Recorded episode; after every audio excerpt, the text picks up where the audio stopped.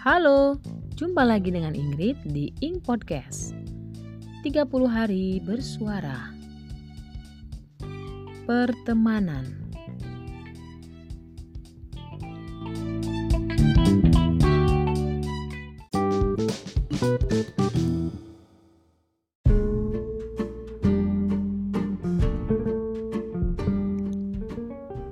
Setiap orang pasti akan mencari teman baru saat berada di lingkungan yang berbeda.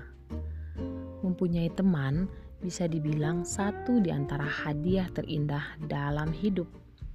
Meski saat menjalin pertemanan, kita akan menemukan karakter teman-teman yang berbeda. Makanya mencari teman yang baik itu sulit didapat.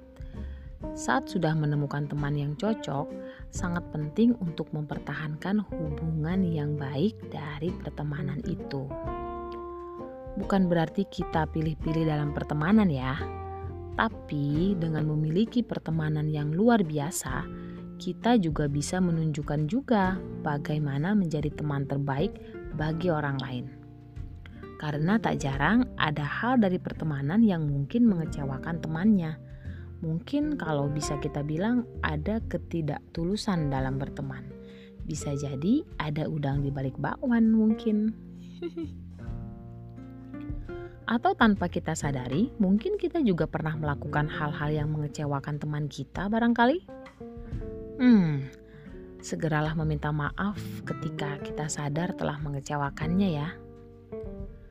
Ada kalimat bijak dari Ali bin Abi Talib, manusia yang paling lemah adalah orang yang tidak mampu mencari teman. Namun, yang lebih lemah dari itu adalah orang yang mendapatkan banyak teman, tetapi menyia-nyiakannya. Semoga kita tidak sampai seperti itu ya teman. Sebenarnya apa sih hal yang paling prinsip dari sebuah pertemanan? Atau pertanyaan paling mendasar, apa sih itu teman?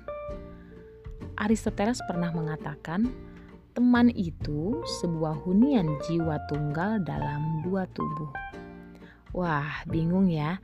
Aku agak susah menerjemahkan kalimat filsuf yang satu ini. Mungkin yang dimaksud itu adalah teman itu seperti cerminan diri kita atau fotokopian kita lah istilahnya dari diri kita. Cuman dia berada di tubuh yang berbeda.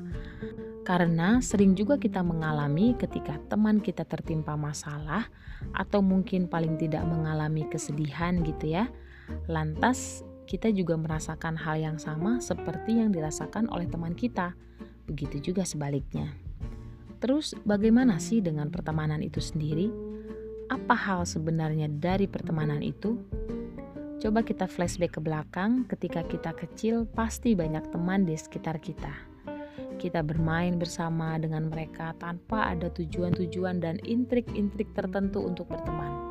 Benar-benar murni itu pertemanan yang tulus. Tujuannya cuma satu, ya kita berteman. Karena secara lahiriah manusia adalah makhluk sosial yang memang butuh teman.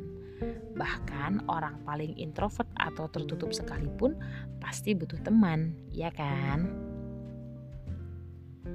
Seiring beranjaknya usia kita, setidaknya di usia remaja, pola pertemanan kita pun berubah. Kita mulai memiliki kelompok teman dengan kepentingan yang sama. Ada teman kelompok belajar misalnya, ada teman sekolah, teman di lingkungan rumah, teman di komunitas olahraga mungkin. Dan itu menunjukkan bahwa kita mulai mengkerucut dalam berteman. Pertemanan dengan kepentingan dan tujuan yang sama. Tapi apa itu masih bisa kita sebut sebagai pertemanan yang tulus? Hmm. Apalagi ketika kita mulai mencapai satu titik usia kedewasaan yang cukup. Pertemanan kita lebih mengkerucut lagi. Kita makin memilah-milah teman. Siapa orang yang akan kita jadikan teman? Walaupun dengan tujuan yang sama, kita akan lebih memfilter dan menseleksi pertemanan kita. Gak semua orang dalam lingkungan kita lantas dianggap sebagai teman di fase ini. Terlebih lagi ketika kita telah mencapai satu titik untuk bicara lebih jauh soal teman hidup atau jodoh. Hmm, urusannya pasti akan lebih rumit kan, complicated. Karena ada urusan hati bicara di situ. Gak cuma sekedar kita bicara soal kita punya visi yang sama, selera yang sama, kecocokan yang sama. Eh, karena kalau udah cocok belum tentu sama kan? Nah, ada hati yang sulit diungkapkan dengan kata-kata dalam hal ini. Artinya, ketika kita sudah sampai di fase ini, pertemanan kita lebih terfilter lagi, lebih mengkerucut lagi. Bener gak sih? Hingga pada akhirnya, kita memilih seseorang untuk menjadi teman hidup kita. Dan di fase ini, mungkin pertemanan sudah bukan lagi berbicara tentang konsep take and give, tapi give and give and give.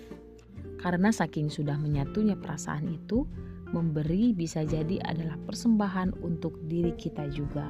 Sudah tidak ada kata saling di fase ini. Itulah sejatinya ketulusan yang sebenarnya. Memang pada kenyataannya, kita atau pasangan kita tidak akan pernah tahu seratus persen tentang diri kita, karena yang tahu semua tentang diri kita, ya kita sendiri.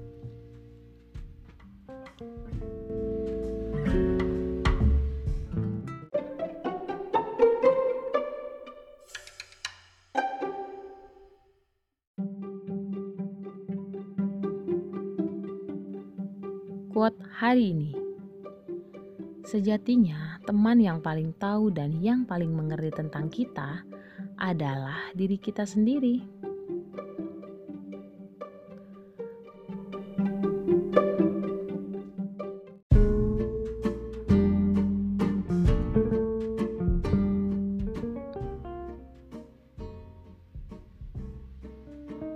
Oh ya, kamu masih mau jadi temanku kan?